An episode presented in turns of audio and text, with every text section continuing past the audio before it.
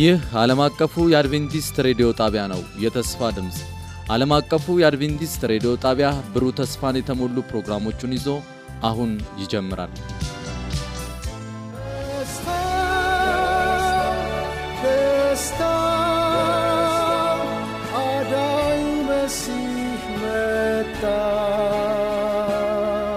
የሰማይ ክብሩንም ተወ በበረት ውስጥ ተወለደ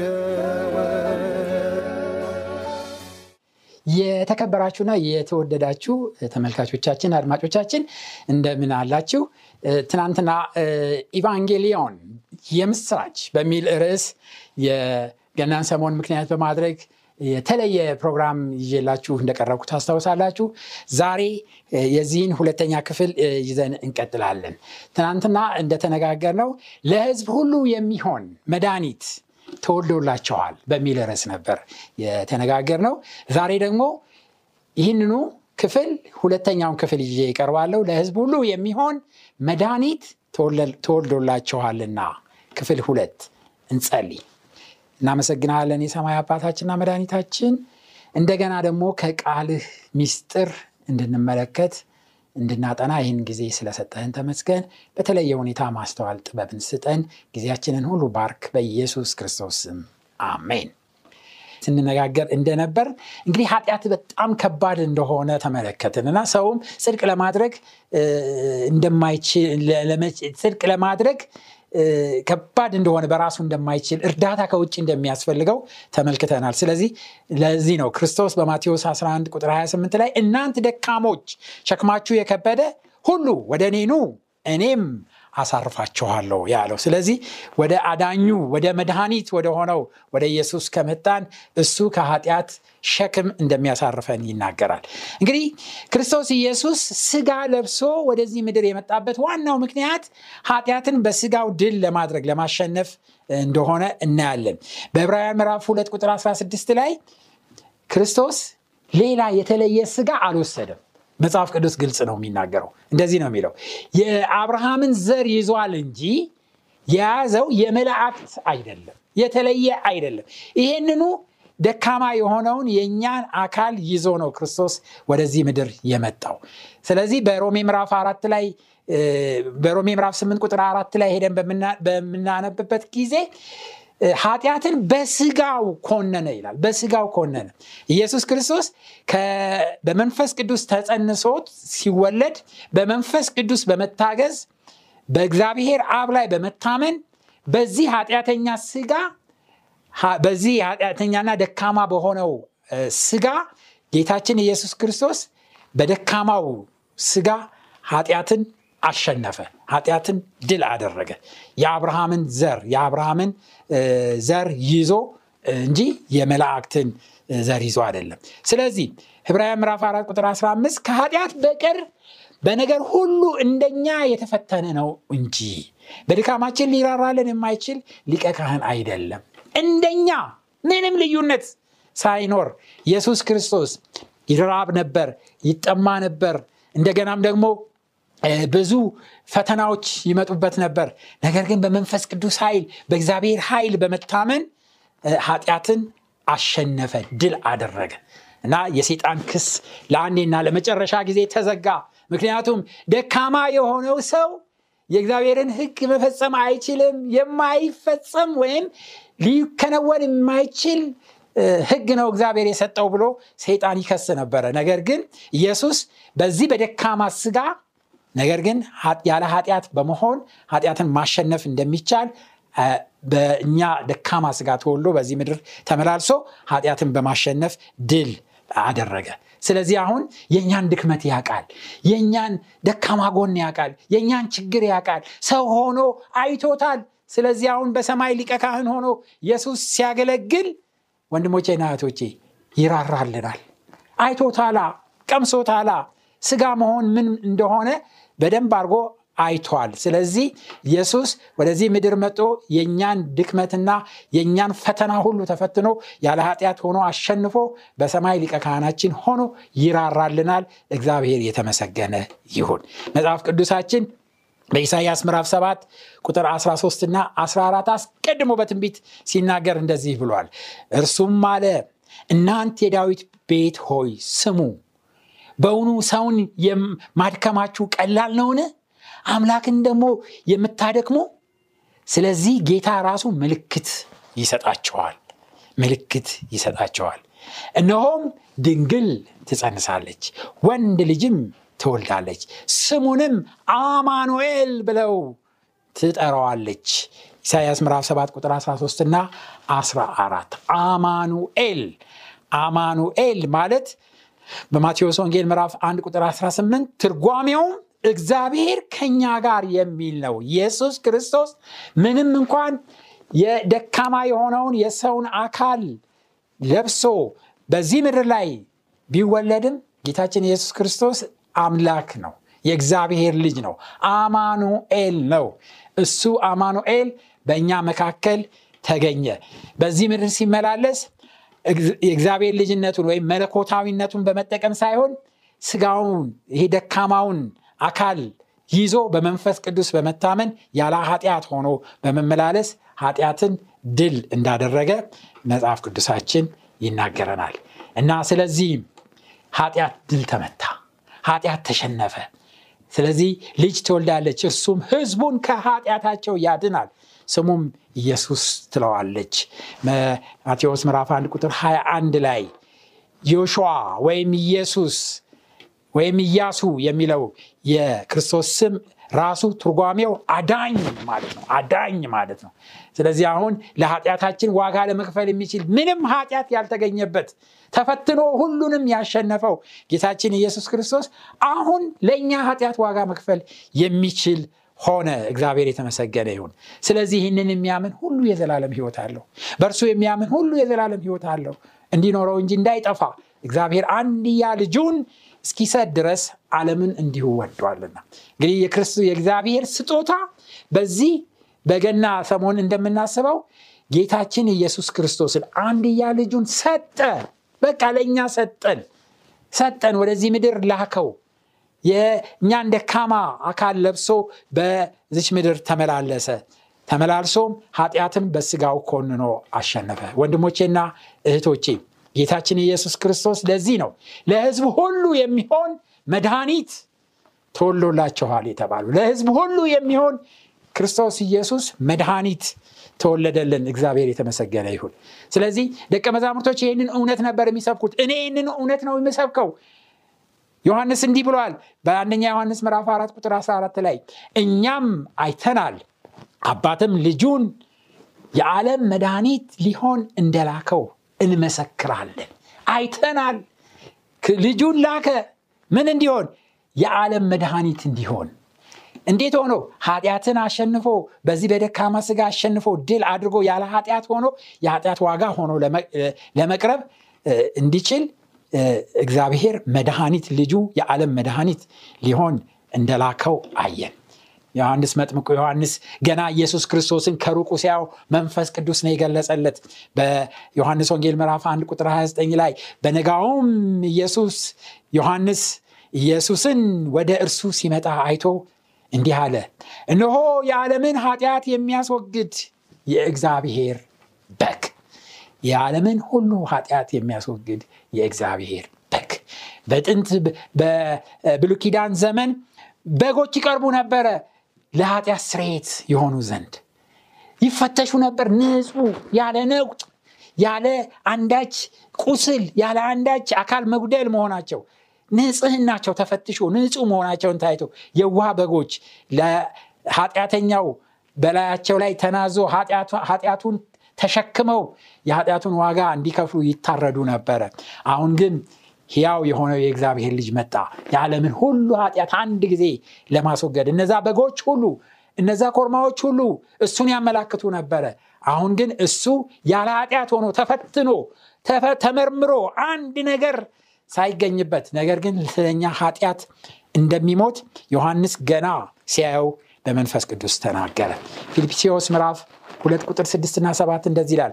እርሱ በእግዚአብሔር መልክ ሲኖር ሳለ ከእግዚአብሔር ጋር መተካከልን መቀማት እንደሚገባው ነገር አልቆጠረም። ነገር ግን የባሪያውን መልክ ይዞ በሰው ምሳሌ ሆኖ ራሱን ባዶ አደረገ። በመልኩም እንደ ሰው ተገኝቶ ራሱን አዋረደ።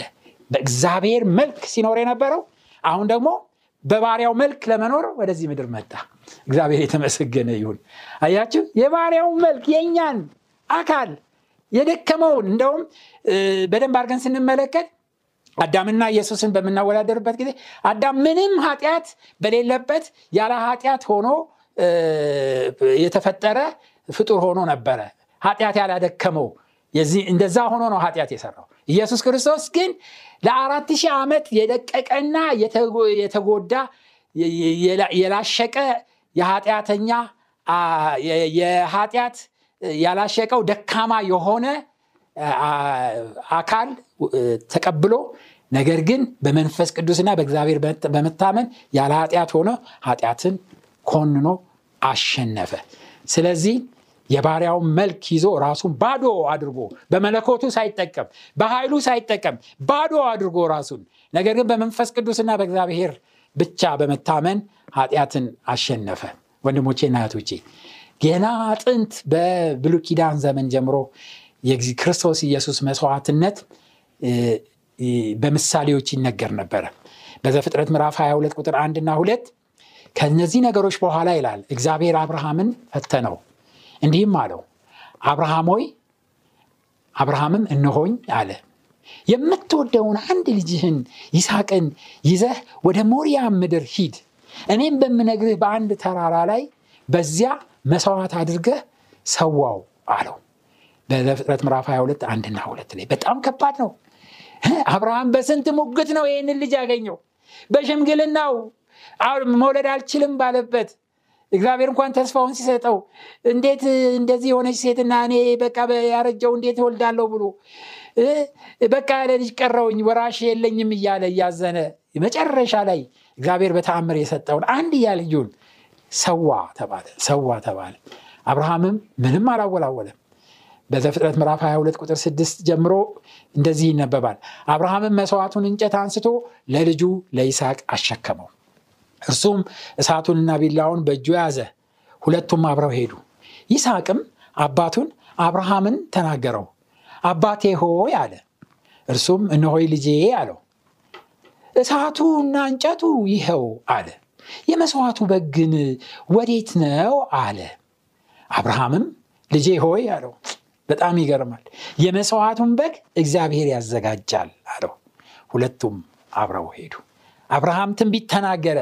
የመስዋዕቱን በግ የዓለምን ሁሉ ኃጢአት የሚያስወግደውን በግ ጌታችን ኢየሱስ ክርስቶስን እሱን እግዚአብሔር ያዘጋጃል። እግዚአብሔር ያዘጋጃል በምዕራፍ 22 ቁጥር 9 ላይ እግዚአብሔርም ወደ ቦታ ደረሱ። አብርሃምም በዚያ መሰዊያውን ሰራ እንጨቱንም ረበረበ ልጁንም ይስሐቅ አስሮ በመሰዊያው እንጨት ላይ አጋደመው ይላል። wow wow እንዴት አይነት ታዛዥ ልጅ ነው? መስዋዕት የምትሆነው አንተ አለው። በቃ ነገረው። በመሰዊያው ላይ አሰረውና አጋደመው እና ታዛዥ ሆኖ ልጁም መስዋዕት ለመሆን ቀረበ። አብርሃምም እጁን ዘረጋ ልጁንም ያርድ ዘንድ ቢላዋውን አነሳ ይላል። በዕብራውያን መጽሐፍ ላይ ገደለው ይላል። በቃ already ምንም ወደኋላ አላለም። ለመግደል ወደኋላ አላለም። ምክንያቱም ይላል ዕብራውያን መጽሐፍ ላይ ሄዳችሁ ስታነቡ ምክንያቱም በሽምግልና በሞተ ሰው ይህንን ልጅ የሰጠው አምላክ ቢገለውም እንኳን ሕያው እንደሚያደርግ አምኖ ነበረ። እንደገና እንደሚሰጠው ተስፋው እንደሚፈጸም ምክንያቱም በአንተና በዘርህ ትውልድ ሁሉ ይባረካል ስላለው ዘር እንደሚቀጥል በየትም ብሎ ብቻ ሞቶም ቢሆን እንደገናም ተነስቶም ቢሆን እንደሚቀጥል ያምን ነበር። በቃ እግዚአብሔር ካለ እግዚአብሔር መፍትሄ አለው። እግዚአብሔር ያቃል እግዚአብሔርን አምናለሁ ብሎ ሙሉ ለሙሉ እጁን አንስቶ በቃ ለመግደል ነበረ። already ገሎታል የሚለው መጽሐፍ ቅዱስ። ግን እግዚአብሔር እንደዚህ አለ። እርሱም ብላቴናው ላይ እጅህን አትዘርጋ አንዳችም አታድርግበት አንድ ልጅህን ለእኔ አልከለከልክምና እግዚአብሔርን የምትፈራ እንደሆንክ አሁን አወቅኩ አለው እግዚአብሔር ከሰማይ። እንዳትነካ አለው። ምክንያቱም አየውኝ በቃ እምነትህን አየውኝ እግዚአብሔርን እንደምትፈራ አየውኝ የኔን ችግር ልጄን አሳልፌ ስሰጥ የሚሰማኝን ስሜት ሀዘን ውስጤን ሁሉ ተረዳሃልኝ አየህልኝ አለው በእውነትም ክርስቶስ ይህንን ከብዙ ዓመት በኋላ በዮሐንስ ወንጌል ምዕራፍ 8 ቁጥር 56 ላይ መስክሯል። አባታችሁ አብርሃም ቀኔን ያይ ዘንድ ሐሴት አደረገ። አየም ደስ አለው አላቸው ደስ አለው። ለህዝብ ሁሉ የሚሆን መስዋዕት የመስዋዕት በግ የህዝቡን ሁሉ ኃጢአት የሚያስወግደውን ኢየሱስን ከሩቅ አየው አየው ይላል አየው ይላል። ስለዚህ ጌታ ኢየሱስ ክርስቶስ ተወለደ በበረት በበረት ተወለደ። የተወለደበት ዋናው ምክንያት ወንድሞቼ እናቶቼ ያለ ኃጢአት ሆኖ ፍጹም ሆኖ በዚህ በወደቀ ስጋ ተመላልሶ ኃጢአትን ድል ካደረገ በኋላ ንጹህ የመስዋዕት በግ መሆኑ ከተረጋገጠ በኋላ መስዋዕት ሆኖ ኃጢአታችንን ለማስወገድ ነው። ኢየሱስ ወደ መስቀል ለመሄድ ነው የተወለደው። መድኃኒት እርሱም ክርስቶስ ጌታ የሆነው ተወሎላቸዋል ኢሳያስ በኢሳያስ 53 ላይ በጣም በታወቀው ቃሉ እንደዚህ ይላል በምዕራፍ ከቁጥር አራት ጀምሮ በእውነት ደዌያችንን ተቀበለ ህመማችንን ሁሉ ተሸከመ። እግዚአብሔር የሁላችንን በደል በእርሱ ላይ አኖረበት በመጨነቅና በፍርድ ተወሰደ። ስለ ህዝቤ ኃጢአት ተመቶ ከህያዋን ምድር እንደተወገደ ከትውልዱ ማን አስተዋለ? እግዚአብሔር በደዌ ያደቀው ዘንድ ፈቀደ። ነፍሱን ስለ ኃጢአት መስዋዕት ካደረገ በኋላ ዘሩን ያያል ዕድሜውም ይረዝማል። የእግዚአብሔርን ፍቃድ በእጁ ይከናወናል። እግዚአብሔር የተመሰገነ ይሁን። በማስጨነቅና በፍርድ ተወሰደ። ስለ ህዝቤ ኃጢአት ተመቶ ከህያዋን ምድር ተወገደ። ህያዋን ምድር ተወገደ ማለት ምን ማለት እንደሆነ ተቃላችሁ ከመኖር ወደ አለመኖርነት። የዘላለም ሞት የሚባለው እንቅልፍ አይደለም። ሁለት አይነት ሞት ነው ያለው እናውቃለን። አንደኛው እንቅልፍ ነው። ሁሉም ኃጢአተኛም ጻድቅም ሁሉም ይተኛል ያንቀላፋል ሁሉም በፍርድ ይነሳል ለፍርድ ይነሳል። እሱ እንቅልፍ ነው የሚባለው። ከፍርድ በኋላ ግን ኃጢአተኞች ለዘላለም ይወገዳሉ ለዘላለም ይወገዳሉ ከህያዋን ምድር ይወገዳሉ። ኢየሱስ በመስቀል ላይ ያንን አይነት ከህያዋን ምድር በመወገድ አይነት ሞት ነው የሞተልን። ያንን የዘላለም ሞት ነው የሞተልን። ወንድሞቼ እናቶቼ እንጂ ስጋውን ብቻ ዛጋ ገሎ እሱ ያልሞተ እንደሆነ ይሰበካል ይነገራል። ኧረ ተው ሞቷል ከህያዋን ምድር ተወግዷል። እንዴት ተነሳ? ክርስቶስ የተነሳው ጻዲቅና አንድም ኃጢአት ስለሌለበት እንደገና ያስረከባትን የሰጣትን ለበጎቹ አሳልፎ የሰጣትን ህይወቱን መለሰለት። የበኩር አርጎ ሰጠው። ከዛ በኋላ ለሚያምኑ ሁሉ ከዚች ህይወት ተካፋይ እንዲሆኑ አደረገ። ስለዚህ መድኃኒት እርሱም ክርስቶስ ጌታ የሆነው ተወልዶላቸዋል ተወልዶላቸዋል። ለዚህ ነው ወንድሞቼና እህቶቼ እኔና እናንተ በፊተኛው ትንሣኤ እድል ያለን ብፁዓን ቅዱሶች የተባል ሁለተኛ ሞት በእኛ ላይ ስልጣን የለውም። እግዚአብሔር የተመሰገነ ይሁን። ለምን ቢባል ሁለተኛውን ሞት ነው ክርስቶስ በመስቀል ላይ የሞተልን። ሁለተኛውን ሞት ከሕያዋን ምድር መወገድ ኢየሱስ ክርስቶስ ለእኔና ለእናንተ ሞተልን። አዎ መድኃኒት እሱ ክርስቶስ ጌታ የሆነው ተወልዶላቸዋል ሳምራዊቷን ሴት እናስታውሳለን። ክርስቶስን በውሃ መቅጃ ቦታ ያገኘችው ውሃ ስጭኝ አላት። እንዴት አንተ አይሁድ ሆነ ከእኔ ሳምራዊ ውሃ ትጠይቀኛለህ? አለችው። ከዛ በኋላ ይሄ የሚጠይቅሽ ማን መሆኑን ብታቂ ኖሮ የህይወት ውሃ ትጠይቂው ነበር። እሱን ከጠጣሽ ሁለተኛ ትጠሚም አላት። ጌታ ሆይ እባክህን ስጠኝ አለችው። ከዛ በኋላ እሱ መሲህ ክርስቶስ መሆኑን አወቀች። የዚህን ጊዜ ወደ ከተማ ሮጠች። ማሰሮዋን ጥላ ወደ ከተማ ሮጠች ገሰገሰች ለህዝቡ ሁሉ ነገረቻቸው። ህዝቡ መጠው ተመለከቱ። ከዛ ከተመለከቱ በኋላ እንደዚህ አሏት። በጣም የሚያስገርም ማስተዋል ተመልከቱ ወንድሞቼ እናቶች ሴቲቱንም አሁን የምናምነው ስለ ቃልሽ አይደለም። እኛ ራሳችን ሰምተናልና እርሱ በእውነት ክርስቶስ የዓለም መድኃኒት እንደሆነ አውቀናል ይሏት ነበር። ዮሐንስ ወንጌል ምዕራፍ አራት ቁጥር 42 ላይ መድኃኒት የዓለም መድኃኒት እንደሆነ አውቀናል አሏት። አውቀናል እኛ ራሳችን አውቀናል። ወደ ኢየሱስ ቅረብ እንጂ ወደ ኢየሱስ ሂድ እንጂ። እሱ የኃጢአት ሁሉ የዓለም ሁሉ መድኃኒት መሆኑን ታስተውላለህ። የዓለም ሁሉ መድኃኒት ጌታችን ኢየሱስ ክርስቶስ። ይህ ነው ትክክለኛው የኢየሱስ ክርስቶስ መወለድ ሚስጥር። እሱ የተወለደው ስለዚህ የዳቢሎስን ስራ እንዲያፈርስ የእግዚአብሔር ልጅ ተወለደ ተገለጸ አንደኛ ዮሐንስ ምዕራፍ 3 ቁጥር 9 አሁን ግን በዓለም ፍጻሜ ራሱን በመሰዋት ኃጢአትን ሊሽር አንድ ጊዜ ተወለደ ተገለጸ። ዕብራውያን ምዕራፍ 9 ቁጥር 26 የኋለኛውን ጠላት የሚሽረው ሞት የሚሽረውን ሞት ነው። አንደኛ ቆሮንቶስ ምዕራፍ 15 ቁጥር 26 ይህ ነው ወንጌል ይህ ነው ታላቅ የምስራች ለህዝብ ሁሉ የሚሆን መድኃኒት ጌታችን ኢየሱስ ክርስቶስ ተወለደ። ኃጢአትን የኃጢአትን ስቃይ መከራ ሁሉ ለዘላለም ለመደምሰስ ኢየሱስ ተወለደ። ይህን ክርስቶስ በልባችን እንዲወለድና እውነተኛውን መድኃኒት በውስጣችን መቀበል እንድንችል እግዚአብሔር እያንዳንዳችንን ይርዳን። እንጸልይ። ቅዱስና ዘላለማዊ የሆንክ ቸርና ሩሩ ፈቃር አባታችን ትክክለኛው መድኃኒት ኢየሱስ ክርስቶስ አንተ መሆንህን ከቃልህ እውነት ዘርዝረ ስላስተማርከን እናመሰግናለን። ይህንን መድኃኒት ይህንን ቃል የሰሙ ሁሉ ወንድሞቼና እህቶቼ እንዲሰሙ እንዲቀበሉትና በልባቸው ውስጥ እንዲወለድ በኢየሱስ ክርስቶስ ስም ጸልያለሁ ሰማይ አባት ይህንን ማስተዋል እንድንችል ይሄ በዚህ በመጨረሻው ዘመን የተበረዘው የተከለሰውና በእውነት ደግሞ የሰማይ አባትና መድኃኒት የተሳሳተው የውሸት ወንጌል ደግሞ የጠመዳቸው በሙሉ ከዚህ ተላቀው ወደ እውነተኛ ወደ አንተ ህይወት ወደ ሆነው መድኃኒት ወደ ሆነው ወንጌልህ መመለስ እንዲችሉ የምስራቹን ታላቁን የምስራች ኢቫንጌሊዮን መቀበል እንዲችሉ እርዳቸው። ይህንን ሁሉ ለሁላችንንም እርዳን በኢየሱስ ክርስቶስ ስም አሜን። ወንድሞቼና እህቶቼ ስለነበረን ጊዜ እግዚአብሔርን እጅግ አድርጌ አመሰግናለሁ። እንግዲህ ለህዝብ ሁሉ የሚሆን መድኃኒት ትወልዱላቸዋል በሚል ክፍል ሁለት አብረን ተከታትለናል። በነገ ዕለት ደግሞ ሌላ ርዕስ ይዤ እመጣለሁኝ። እስከዛው የእግዚአብሔር ጸጋ ከሁላችሁ ጋር ይሁን። እግዚአብሔር ይባርካችሁ።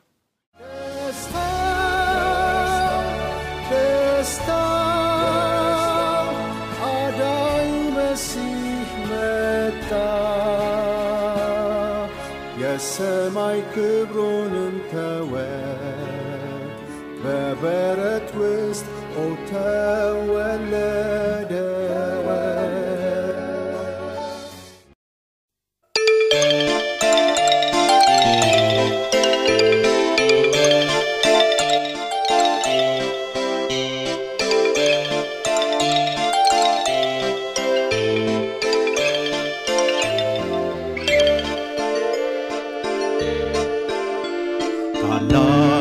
ደስታ መጣለን ከሰማይ ሰማያት። የአምላክ ተስፋ ተፈጸመ ቃል ሥጋ ሆኗል። ኮከቡ በርቷል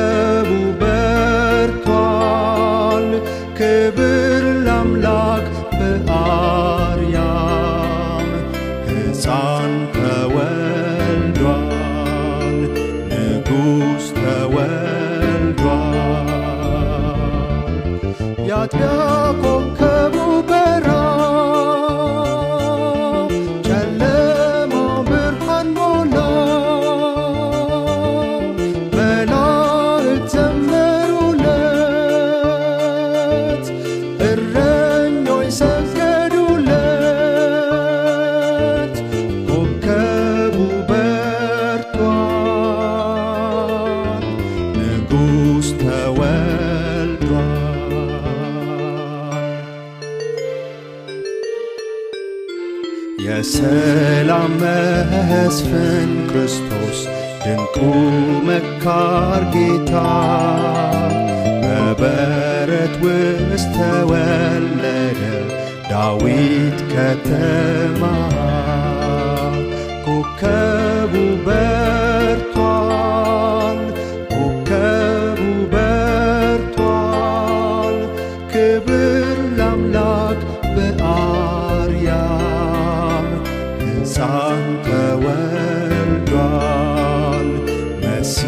መሲህ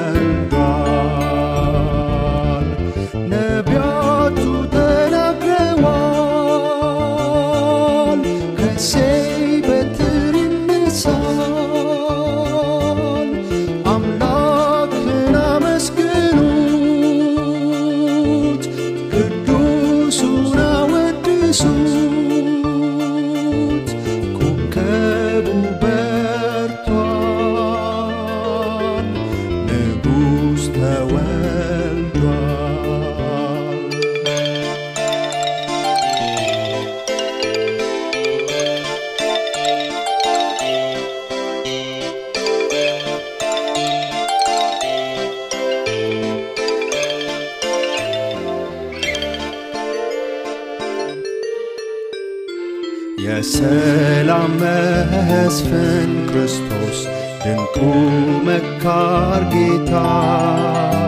በበረት ውስጥ ተወለደ ዳዊት ከተማ።